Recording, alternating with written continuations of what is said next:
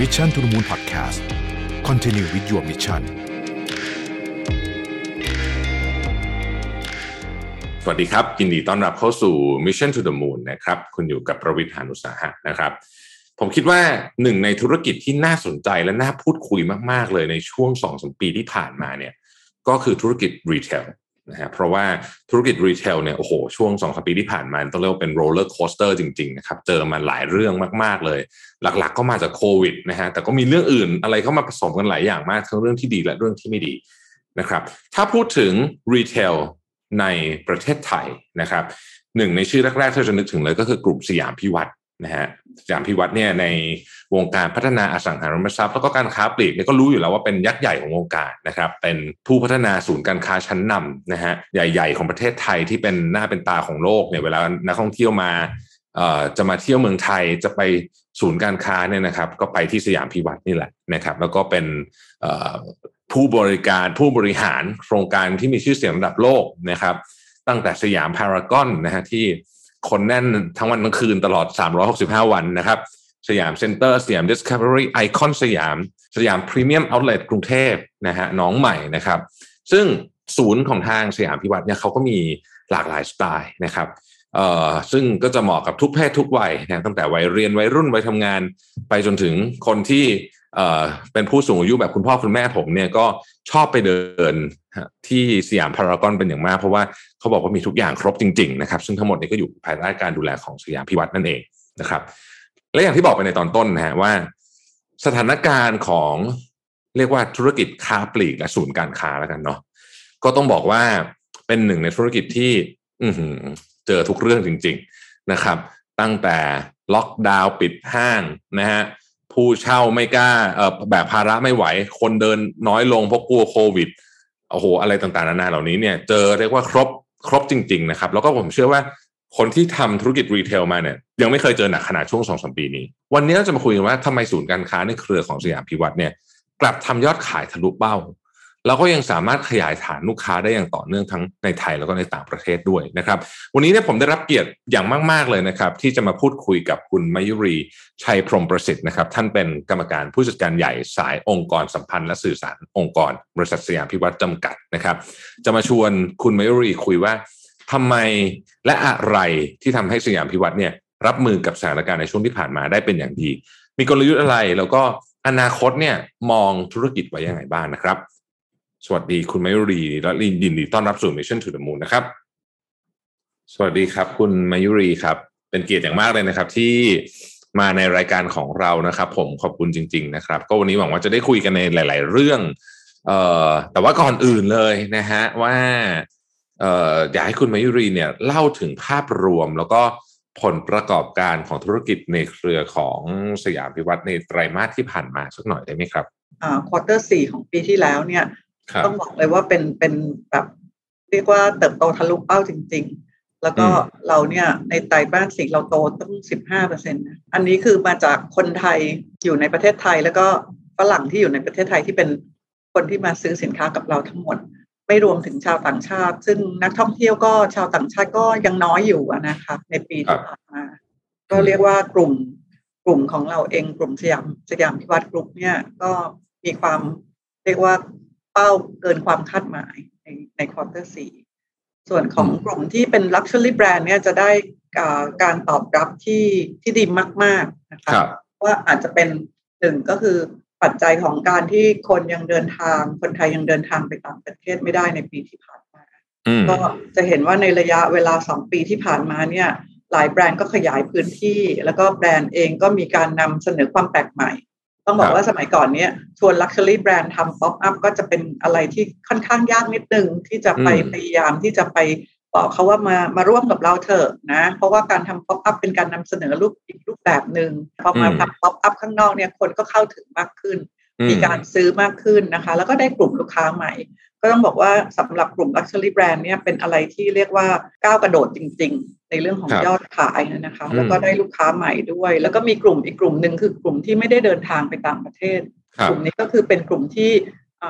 เป็นกลุ่มหลักของสยามพิวรรธน์กรุ๊ปอยู่แล้วก็คือเป็นลูกค้าประจำที่มีการจับจ่ายใช้สอย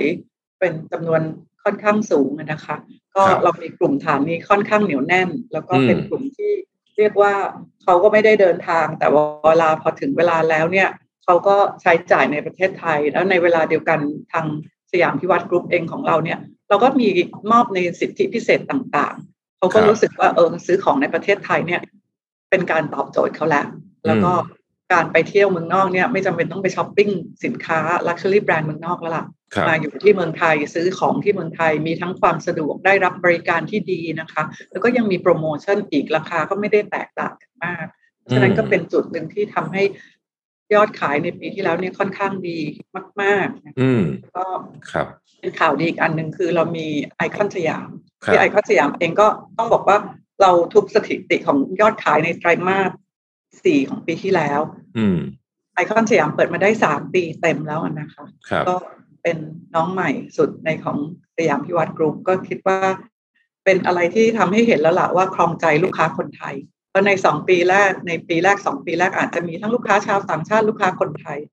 แต่ในปีนี้ปีที่ผ่านมาเนี่ยเป็นคนไทยทั้งนั้น เพราะว่าชาวต่างชาติไม่สามารถเดินทางเข้ามาในประเทศไทยได้ เพราะฉะนั้นเนี่ยก็ต้องบอกว่าเป็นข่าวดีอีกอันหนึ่งก็คือว่า ตั้งแต่เปิดมาสามปีเนี่ยเขาทำยอดได้ดีสูงสุดใน quarter สี่ของปีที่แล้ว ก็ทิศทางของปีที่แล้วก็อยู่ในเทรนด์ที่เป็นขาขึ้นนะคะแล้วก็คิดว่าจะต่อเนื่องถึงปีนี้ ก็มกราคมก็ยังต่อเนื่องอยู่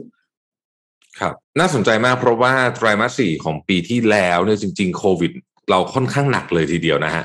ถ้าย้อนกลับไปช่วงนั้นนี่เป็นช่วงที่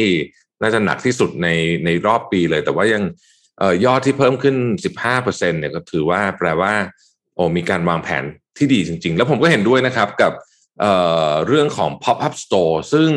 เอ่อสมัยก่อนไม่ค่อยเห็นแบรนด์ใหญ่แบบระดับโลกจะทำสักเท่าไหร่ แต่ว่าเดี๋ยวนี้เห็นเยอะแล้วก็รู้สึกว่าลูกค้าก็ให้ความสนใจเยอะเอ่อแล้วก็ทุกครั้งที่ทำเนี่ยก็จะมีกิมมิคที่ค่อนข้างแปลกแบบที่ถ้าอยู่ใน store front ปกติคงจะทำไม่ได้ เพราะว่า อาจจะด้วยพื้นที่ด้วยอะไรด้วยใช่ไหมฮะ อันนี้ก็จะทำแล้วก็รู้สึกว่าเออ อย่างน้อยที่สุดเนี่ยเอ่อ visibility เนี่ยมันไปทั่วโซเชียลมีเดียเลย แล้วก็มีคนอยากจะไปแวะเวียนไปชมไปอะไรแบบนี้แล้วลูกค้าลูกค้าคนไทยเราทำชื่อเสียงนะคะ เมื่อไหร่ออก limited collection ไม่ว่าจะเป็นสินค้ารุ่นพิเศษ หรือว่าเป็นสินค้าที่ไป collab กับศิลปินหลายหลายท่าน หรืออะไรกับ Product อื่นๆเนี่ยจะได้รับความนิยมเป็นอย่างสูงมากๆก็คนไทยไม่เคยทำให้ผิดหวัง แล้วก็คนไทยเองก็มีกำลังซื้อ แล้วคนไทยเองต้องบอกว่าเป็นผู้นำในเรื่องของเทรนด์ของเรื่องของแฟชั่นระดับต้น ๆ เลย ครับ ที่คุณไม่รู้เห็นมาเนี่ยพวก pop up store ที่เป็น luxury brand เนี่ย อ่ออันที่มันประสบความสำเร็จมาก ๆ เลยเนี่ยเขามีปัจจัยอะไรที่ที่เป็นปัจจัยร่วมที่พอจะแชร์ได้ไหมครับว่าเออถ้ามีแบบนี้เราจะค่อนข้างจะ predict ได้เลยว่าแบบนี้จะ success คือทุกทุก pop up จะมีธีมที่ชัดเจนอยู่แล้วนะคะการทำ pop up store เนี่ยก็คือจะไม่ใช่เอาสินค้าที่อยู่ในร้านออกมาวางขายในพื้นที่ที่นอกนอกร้านขายแต่จะเป็นการสร้าง story สร้างธีมขึ้นมา ซึ่งส่วนใหญ่เนี่ยที่ผ่านมาที่ประสบความสำเร็จก็คือจะเป็นสินค้าที่ collab กับสินค้าอื่น หรือ collab กับศิลปินอื่นนะคะอย่างแบรนด์บางแบรนด์ อาจจะเป็นอย่างบาลองกับกุชชี่เอารูปลักษณ์ของกุชชี่แต่ใส่โลโก้บาลองบาลองเป็นกุชชี่เพราะฉะนั้นจะเป็นแบรนด์อะไรที่ luxury brand สองแบรนด์มารวมกัน อะไรที่เป็น collaboration เนี่ย ก็จะเป็นสิ่งที่ชนะใจลูกค้า อืม ครับโอ้น่าสนใจมาก ๆ เลยนะครับ แล้วก็เดี๋ยวคาดเดี๋ยวเราก็คงจะได้เห็น pop up store สนุกสนุกแล้วก็มีความน่าสนใจจากสยามพิวัตรอีกเพียบเลยหลังในปีนี้นะครับ เพราะว่าปีนี้ก็ดูเราก็รู้สึกว่ากำลังซื้อยิ่งกลับมามากกว่าปีที่แล้วอีกนะฮะถ้าเกิดดูตามปริมาณคนที่ไปเดินอยู่ในวันเอ่อในตามในห้างสรรพสินค้าต่างๆเนี่ยนะครับเรามี pop up ทุกเดือนนะคะมี pop ทุกเดือนเลยนะครับทุกเดือนเลย ต้องติดตามต้องติดตามนะฮะทีนี้ถามคุณไม่รีต่อครับ ผมว่า คือช่วงสองปีที่ผ่านมาเนี่ยนะฮะผมเชื่อว่าธุรกิจรีเทลเองเนี่ยก็เป็นหนึ่งในธุรกิจที่ได้รับผลกระทบหนักจริงๆเอ่อหนักมากจริง ๆ แล้วก็ทั้งหลายเรื่องทั้งนักท่องเที่ยวด้วย ทั้งปิดห้างปิดเมือง โอ้อะไรก็สารพัดเต็มไปหมดเลยเนี่ยนะครับ เชื่อว่าทางกลุ่มเองเนี่ย ก็คงจะต้องปรับตัวเยอะมากเราก็ต้องเรียกว่าวาง strategy กันใหม่หมดเลยเนี่ย อยากให้คุณมายุรีช่วยแชร์กลยุทธ์สำคัญ หน่อยได้ไหมครับว่าไอ้ช่วงที่ผ่านมาที่มีข้อจำกัดมากมาย มีข่าวร้ายเต็มไปหมดเลยเนี่ย เราทำยังไงครับ ให้ผ่านช่วงนั้นมาได้ครับค่ะต้องบอกว่าหนึ่งในปัจจัยสำคัญนะคะ ของสยามพิวัตรที่เราทำกับร้านค้านะคะ แล้วเราทำกับพนักงานด้วยกันเองก็คือเราภายใต้คอนเซปต์ว่า collab to win ก็คือการร่วมมือกันเพื่อชัยชนะนะคะแล้วก็การร่วมมือกันนี่มันไม่ใช่เฉพาะศูนย์การค้าร่วมมือกับ ร้านค้าเท่านั้นนะคะแต่เป็นการร่วมมือของพนักงาน ทุกคนที่ช่วยกันทำและทำให้เกิดขึ้น ยกตัวอย่างเช่น ตอนที่ผ่านมาในปีที่แล้วเนี่ย ถ้ากรณีที่เรามีการปิดศูนย์เพราะว่าเนื่องจากสถานการณ์โควิดครับแล้วก็รัฐบาลเองก็ขอความร่วมมือให้เปิดทำการในช่วงเวลาบางช่วงเวลาปิดบางช่วงเวลา สิ่งที่ทางทีมได้ช่วยกันทำแล้วทำให้มันมียอดเกิดขึ้นในเวลาที่เราไม่มีการทำการใด ๆ ในบริการ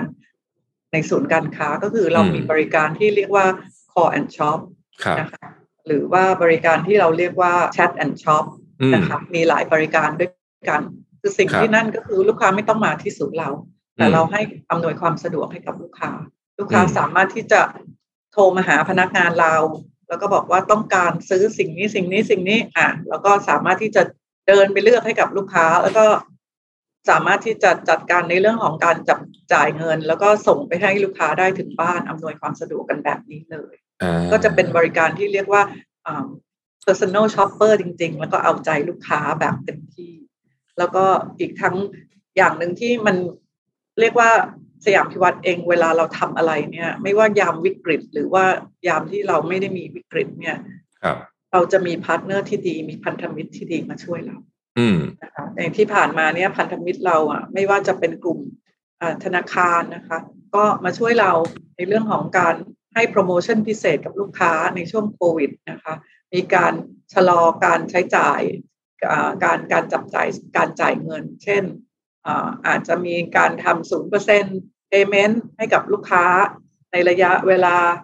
หนึ่งนะคะ อาจจะไม่ต้องจ่ายเงินทันที แต่เอาของไปใช้ก่อนได้นะก็เรียกว่า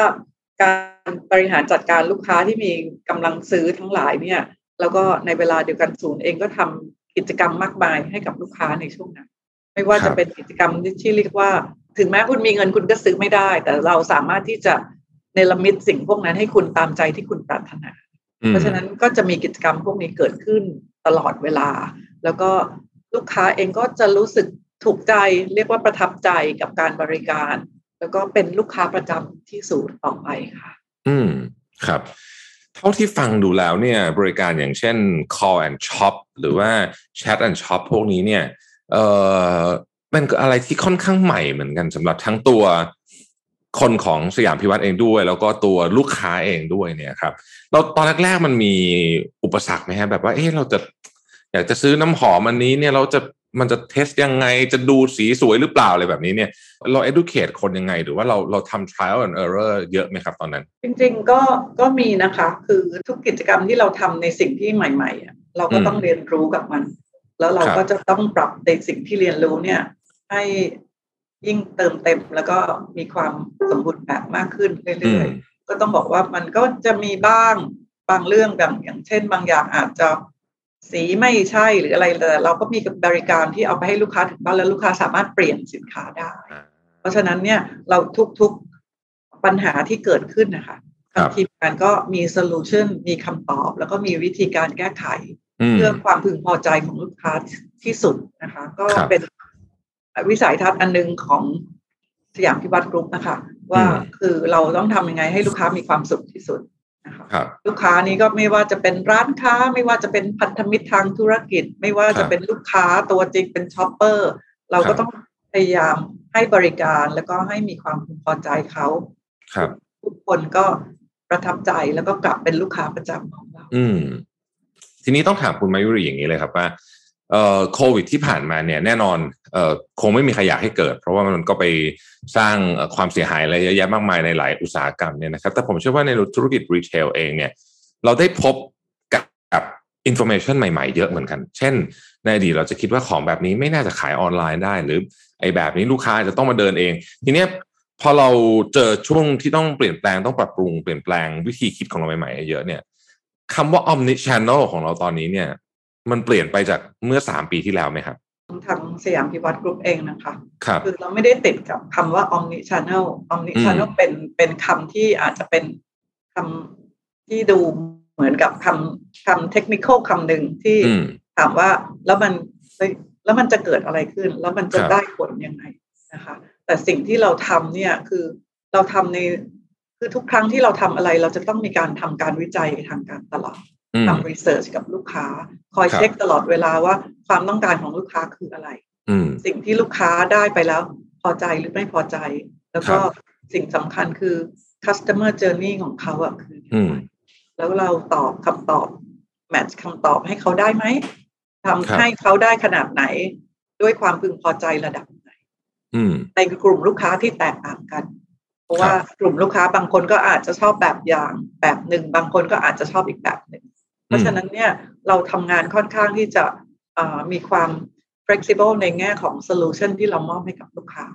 ครับ แต่ว่าทุกอย่างเราก็ทำบนบรรทัดฐานของความเป็น คือตอนนี้เราก็คงไม่มา define ลูกค้าแล้วค่ะว่าชื่ออายุเท่าไหร่เพศอะไร income A S E S เป็นแบบไหนอะไรยังไง แต่เราสยามพิวัตรกรุ๊ปเนี่ยเราจะ define ลูกค้าเป็น community คือเป็นสังคมครับในแง่ที่ในเรื่องที่เขาสนใจ เช่นครับเขาสนใจเรื่องแฟชั่น เราก็จะมีสิ่งที่ตอบตามความต้องการ หรือนำเสนอสิ่งที่ตามความต้องการของเขาในเรื่องของแฟชั่นในด้านต่างอืมๆจะมีโปรโมชั่นมีอะไรกับของเขาเราก็จะทำในสิ่งสิ่งนั้นเพราะฉะนั้นเนี่ยถามว่าเราทำ omni channel ไหมเราทำเต็มรูปแบบ แต่เราทำในทิศทางที่เรามีตัวหนึ่งที่เราสร้างขึ้นมานะคะ คือ ONESIAM SuperApp อันนี้เนี่ยก็คือเป็นการตอบโจทย์ให้ลูกค้าเพื่ออำนวยความสะดวกนะคะ แล้วก็ครับเพื่อเป็นฐานฐานในการเป็นข้อแหล่งข้อมูลของลูกค้า ในการที่ลูกค้าสามารถที่จะมาค้นหาความรู้แล้วก็อ่าน แล้วก็แทนที่เราจะต้องเข้าไปใน Google แล้วเราก็เยอะไปหมดเลย แต่ถ้าใช่คุณเป็นสมาชิก แล้วก็คุณเข้า ONESIAM SuperApp โหลดเข้าไปเนี่ย คุณจะได้คอนเทนต์ที่ตรงความต้องการของคุณเพราะเราจะถามคุณเลยว่าคุณอยากได้คอนเทนต์ ประเภทไหนอืมคุณก็บอกมาเลยว่าคุณอยากได้เรื่องของแฟชั่นเรื่องของอาหารเรื่องของอะไรก็ตามครับหลังจากคุณได้แล้ว เราก็จะ feed คอนเทนต์ให้กับคุณ ในเรื่องที่คุณสนใจอืมในเรื่องที่คุณบอกเรา ถ้าคุณสนใจเรื่องแฟชั่นเรื่องอาหารเรื่องความงาม คุณก็จะไม่ได้ junk mail ที่เกี่ยวกับเรื่องรถยนต์หรือเรื่องอื่น ๆ ที่มันไม่ได้ตรงกับความต้องการหรือความสนใจของคุณเลยเนี่ย คุณก็จะได้คอนเทนต์นั้นเป็นประจำทุกวัน และอย่างน้อยเนี่ยเราคือมีคอนเทนต์ฟีดให้ตลอดเวลานะคะครับเรามีคอนเทนต์ที่มาจากเมืองนอกนะคะอืมเพราะเรามี Luxury Brand ที่เป็นคนให้คอนเทนต์มาจากเมืองนอก เขาก็จะมีครับคลิปวิดีโอบ้างในเรื่องของเทรนด์ในเรื่องของสิ่งต่างๆ ทั้งหมดที่อยู่ในซูเปอร์แอปครับแล้วก็ในนอกเหนือจากนั้นเนี่ยนอกเหนือจากได้คอนเทนต์แล้ว เขาก็สามารถที่จะซื้อของได้ เพราะฉะนั้นก็จะเป็นอะไรที่เรียกว่า ตอบโจทย์ลูกค้าได้ชัดเจนก็คือหนึ่งได้ทั้งความรู้ได้เลือกซื้อสินค้าที่ตรงกับใจคุณ ความครับต้องการของคุณ ในเวลาเดียวกันเราก็มีโปรโมชั่นให้อีกจากธนาคารนะคะ แล้วก็พันธมิตรในทั้งหมดของซูเปอร์แอปเรามีถึง 13 พันธมิตรหลักในกลุ่มธุรกิจต่างๆ รวมแล้วอืมเกือบ 50 บริษัทที่มาร่วมกับเราในการทำครั้งนี้ จริง ๆ วันนี้เนี่ย ทุกคนก็คงไม่มีเวลาที่จะมานั่งสร้างแอปของตัวเองอืม ถามว่าทำไมถึงจะต้องมาจอยซูเปอร์แอปมันก็เป็นโอกาสทางธุรกิจที่คุณไม่ต้องเสียเวลา แล้วก็ต่อยอดธุรกิจในเรื่องของสิ่งครับที่คุณต้องการได้ เพราะฉะนั้นอืมซูเปอร์แอปก็เป็นคำตอบสำหรับหลายๆๆพันธมิตรนะนะคะ ที่จะอืมมาร่วมทำอย่างบริษัทบางบริษัทอาจจะไม่มีเรื่องของ CRM โปรแกรมเลย ครับ แต่ถ้าเกิดอยากจะทำเพราะตอนนี้ทุกคนก็อยากรู้ว่าลูกค้าคุณคือใคร ลูกค้าคุณใช่อยากได้อะไร แล้วคุณจะขายอะไรให้กับลูกค้าคุณ เพราะฉะนั้นเนี่ยสิ่งพวกนี้เนี่ย คุณจะต้องเสียเวลาสร้างแอปของคุณสามเดือนหกเดือนปีหนึ่งคุณไม่ต้องเสียเวลา คุณก็มาจอยซูเปอร์แอปอันนี้ของเราของวันสยามซูเปอร์แอปเนี่ยแล้วก็เป็นส่วนหนึ่งคุณก็จะได้ในเรื่องของการเป็นช่องทางของการขายสินค้า ในครับช่องทางในการป้อนคอนเทนต์ที่สมบูรณ์แบบไม่ว่าจะเป็นในเรื่องของ text หรือเป็นรูปแบบของคลิปวิดีโอก็สามารถทำได้หมด เพราะฉะนั้นเนี่ยเป็นการตอบโจทย์ที่เราเรียกว่า new normal มากๆ การอืมทำซูเปอร์แอปอันนี้ เพราะว่ามันเป็นสิ่งที่ประหยัดเวลานะคคะรับก็เป็นการที่คุณไม่ได้ทำคนเดียว คุณทำร่วมกับคนอื่น เพราะฉะนั้นเนี่ยการการการที่สยามพิวัตรทำสิ่งพวกนี้คือ เราก็คงไม่ได้อยากจะให้ลูกค้าเนี่ย จะมาช้อปปิ้งที่ศูนย์อย่างเดียวคือมันไม่จำเป็นต้องมาที่ศูนย์การค้าอย่างเดียวก็ได้ แต่ว่าไม่ว่าคุณอยู่ที่ไหนในโลกนี้ คุณก็สามารถเป็นส่วนหนึ่งที่จะอยู่ ได้รับประสบการณ์พิเศษที่ทางสยามพิวัตรสามารถที่จะมอบให้ได้นะคะไม่ว่าจะเป็นช่องทางออนไลน์จะเป็นช่องช่องทางที่มาที่ศูนย์สยามเซ็นเตอร์ สยามพารากอนหรือไอคอนสยามเอกคุณก็จะได้ประสบการณ์ที่ที่เหนือความคาดหมายแล้วก็แตกต่าง ในฐานะที่เป็นคนที่อยู่ในแวดวงที่ทำพวกแอปพลิเคชันอย่างเงี้ยนะฮะต้องบอกผมเนี่ยอันนี้พูดจริง ๆ ชมจากใจจริงเลยว่าเอ่อแอปวันสยามเนี่ยเป็นแอปพลิเคชันที่มี user experience ดีมาก ดีมากจริง ๆ อันหนึ่งของคนเมืองไทยเลยที่ผมชมตลอด ตั้งแต่เวลาเจอใครผมจะบอกว่าเออแอปเนี้ยเขาทำดีลองไปดูวิธีทำเขาดูนะทำทำดีจริงๆแต่แต่แต่เราคงต้องปรับปรุงไปอีกเรื่อยๆครับ แต่ดีจริงๆครับดีจริงๆครับหมายถึงว่า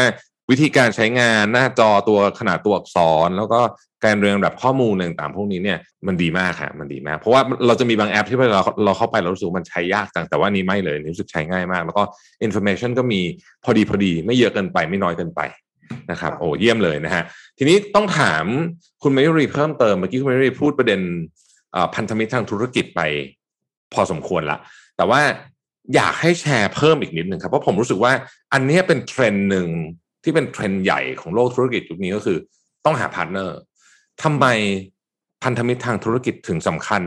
อาจจะเรียกว่ามากกว่าแต่ก่อนอีกด้วยในวันนี้ครับคุณมายุรีครับค่ะ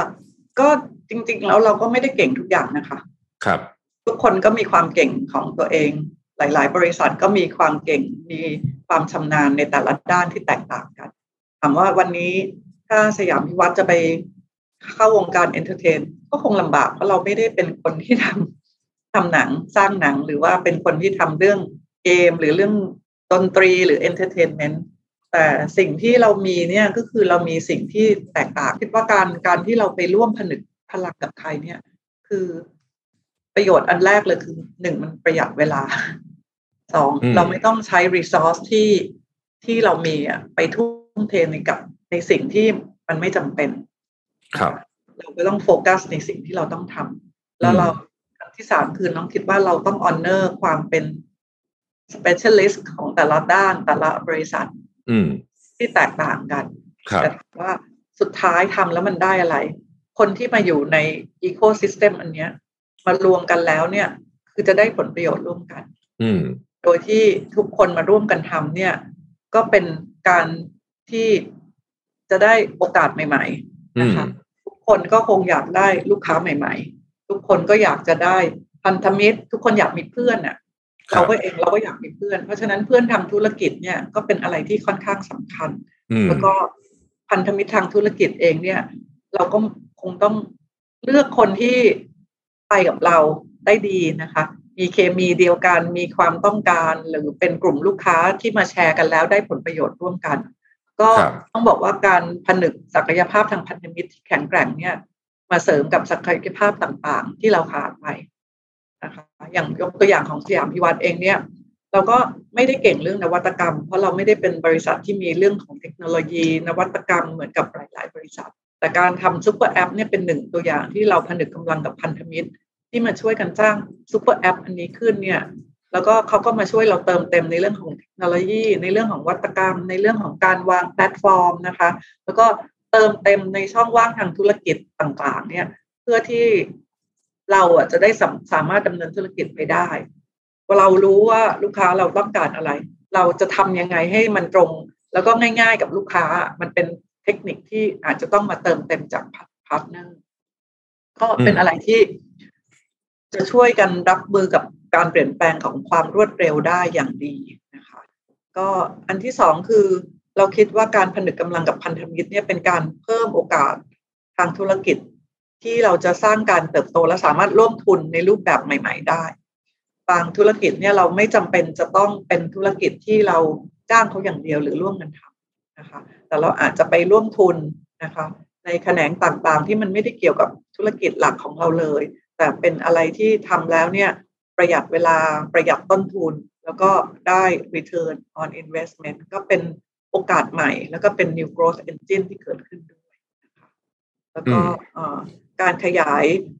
ขยายธุรกิจต่างๆ แน่นอนที่ได้รับแน่ๆ คือได้ได้ฐานลูกค้าใหม่ๆเพิ่มขึ้นครับ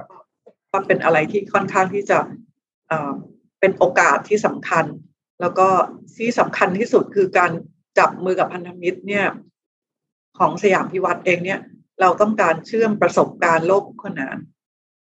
ที่ไร้พรมแดนจริง ๆ คือระหว่างไม่ว่าจะเป็นออนไลน์ไปออฟไลน์ หรือออฟไลน์ไปออนไลน์ทั้งหมดเนี่ย ก็เป็นการส่งมอบ เรียกว่าอะไรจักรวาลแห่งประสบการณ์ที่ไม่มีที่สิ้นสุดนะคะ ก็เป็นอะไรที่จะเสริมความแข็งแกร่งยกตัวอย่างเช่น วันสยามซูเปอร์แอปเนี่ยก็เป็นอาวุธอันนึงนะแล้วก็เป็นช่องทางใหม่อีกช่องทางหนึ่งที่เราคิดว่าเราเปิดตัวมาตั้งแต่เดือนธันวานะคะ เราเริ่มทำมาเดือนธันวาจนถึงปัจจุบันเนี้ยก็ประสบความสำเร็จนะคะ มีลูกค้าใหม่จำนวนมาก มีการซื้อสินค้าผ่านทางช่องทาง super app ค่อนข้างสูง แล้วก็ spending per head ก็ค่อนข้างสูง เพราะฉะนั้นเนี่ยก็เป็นการที่เรียกว่าตอบอประสบการณ์ที่จะตอบโจทย์ลูกค้าเนี่ย ให้ได้รับความพึงพอใจสูงสุดนะคะแล้วก็เชื่อมต่อแพลตฟอร์มที่เข้ามาในระบบนิเวศของสยามพิวัฒน์ทั้งหมดด้วย อืม ครับ แสดงว่าอนาคตทางธุรกิจเนี่ย เราพอจะบอกได้ไหมครับว่าเอ่อแต่ละองค์กรเนี่ย เราน่าจะโฟกัสในสิ่งที่เราเก่ง แล้วอะไรที่เราไม่เก่งหรือว่าเราขาด แต่ว่ามีถ้ามารวมกันแล้ว มันจะเพิ่ม value ได้เนี่ย การหาพันธมิตรนี่ถือว่าเป็นวิธีการที่ดีมาก ๆ เลยใช่ไหมครับ ใช่ครับน้องน้องคิด คิดว่าอันนี้สำคัญมากนะคะ เพราะว่าครับยิ่งยิ่งด้วยสมัยนี้เนี่ย คือแม้แต่ luxury brand เองยังต้องคอลแลบกับคนอื่นนะคะเขาก็มีดีแหละ แต่ว่าที่จะมาช่วยเสริมศักยภาพให้ดีขึ้น มันก็มีการรวมกันมาทำร่วมกัน การร่วมกันทำร่วมกันเนี่ยมันเหมือนกับมาช่วยกันคิดช่วยกันทำแล้วต่อยอดทางธุรกิจ แต่เราก็ไม่ได้คิดฝ่ายเราฝ่ายเดียว หรือเขาคิดของเขาฝ่ายเดียวนะคะ แต่เรามาคิดร่วมกันหมายถึงว่าเรามีพันธกิจร่วมกันเลยหนึ่งพันธกิจว่าเราจะทำอะไรร่วมกัน แล้วสิ่งที่จะได้รับเนี่ยสุดท้ายก็คือความพึงพอใจของลูกค้าเป็นหลักใหญ่นะคะ แต่สิ่งสำคัญคือเวลาที่เราประหยัดมันเนี่ยแล้วแทนที่เราจะต้องไปเสียเวลาในสิ่งที่มันไม่เราไม่ได้มีความชำนาญที่จะต้องทำแล้วไปทำมันอันนั้นเป็นสิ่งที่สำคัญที่สุด อืมครับ สุดท้ายครับผมคุณมายุรีครับ ผมคิดว่าวันนี้เราได้ ข้อมูลได้วิธีคิดในการนำธุรกิจที่น่าสนใจมากๆเลยนะครับ โดยเฉพาะในช่วงวิกฤตเราก็การมองไปถึงอนาคตด้วยว่าลูกค้าจะเปลี่ยนไปยังไง เราจะรับมือกับการเปลี่ยนแปลงของลูกค้า แล้วก็การเปลี่ยนแปลงของโลกด้วยเนี่ยนะฮะยังไงบ้าง อยากให้คุณไม่รีฝากคำแนะนำหรือว่าบทเรียนสำหรับคนทำธุรกิจที่เราเห็นในช่วงที่ผ่านมาเนี่ย รู้สึกว่าเออ อันนี้มันตกผลึกมาแล้วเนี่ย เป็นสิ่งที่อยากจะส่งต่อให้กับคนอื่นหน่อยครับ ขอบคุณคุณมิรีครับ ค่ะก็จริง ๆแล้วต้องต้องเรียนนิดนึงว่าเทคโนโลยีเป็นสิ่งที่สำคัญมากนะคะสำหรับโลกสำหรับโลกปัจจุบันเนี่ยจริงแล้วเทคโนโลยีเนี่ยเป็นอะไรที่จะเป็นตัวช่วยในการขับเคลื่อนธุรกิจให้รวดเร็วมากขึ้น และตอบสนองความต้องการให้อย่างชัดเจนมากขึ้นก็การเติบโตของธุรกิจแต่ละธุรกิจเนี่ย ทุกคนก็รู้ตอนนี้ทุกคนก็ตื่นขึ้นมาก็ต้องจับมือถือดูมือถือนะคะ เพราะฉะนั้นมันเป็นอะไรที่แบบ มันเป็น new normal จริง ๆ ที่เกิดขึ้นแล้วเทคโนโลยีเนี่ยมีบทบาทที่จะทำให้ระบบนิเวศทางธุรกิจเปลี่ยนไปจากเดิมแล้วก็เกิดโอกาสให้เชื่อมโยงระหว่างดิจิทัลซึ่งกันและกันอีก เพราะฉะนั้นเนี่ยธุรกิจค้าปลีกเนี่ยไม่จำเป็นต้องวางกรอบอยู่ในอุตสาหกรรมเดิมอีกต่อไปนะคะก็คิดว่าสามารถที่จะสร้างธุรกิจในรูปแบบใหม่ ๆ ได้เลย จากการที่เชื่อมต่อระหว่างพันธมิตรกับพันธมิตร ไม่จำเป็นจะต้องเป็นแค่ สยามพิวัตรกรุ๊ปกับหนึ่งพันธมิตรนะคะ เราสามารถที่จะทำสยามพิวัตรกรุ๊ปกับหลาย ๆ พันธมิตรร่วมกันในหนึ่งหนึ่งหนึ่งหนึ่งกิจกรรมร่วมกันได้นะคะ แล้วก็เป็นการที่เราผสมผสานฐานลูกค้าที่มี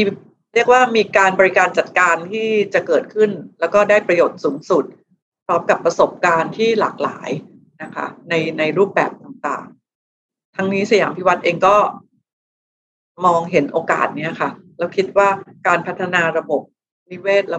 เดี๋ยวเราเรียกว่าระบบนิเวศระดับ เรียกว่าต้องเรียกว่าระดับพรีเมียมระดับโลกนะคะ เพราะว่าหลาย ๆ ประเทศเองก็อาจจะไม่ได้มีการมารวมตัวกันอย่างอย่างของที่เราทำแต่เราคิดว่าการรวมตัวในครั้งนี้เนี่ยจะทำให้ร่วมกันในบนดิจิทัลแพลตฟอร์มเนี่ยทั้งหมดเนี่ยสามารถจะทำให้ธุรกิจของสยามพิวัฒน์เนี่ย ยึดมั่นในเรื่องของแชร์ value แล้วก็ co-creation ร่วมกันทำให้เกิดความสำเร็จที่เรียกว่าไม่มีใครสู้ได้ เพราะว่าเป็นการรวมพลังของคนที่เก่งในแต่ละindustry มาร่วมกันทำแล้วก็เป็นการรวมพลังกันที่ได้ผลอย่างยั่งยืนนะคะ เพราะว่าเวลาเราทำอะไรกับพันธมิตรเราไม่ได้ทำแค่หนึ่งกิจกรรมแล้วจบแต่เราทำเนี่ยเพื่อความต่อเนื่องการสร้าง business ecosystem ของสยามพิวัฒน์เนี่ย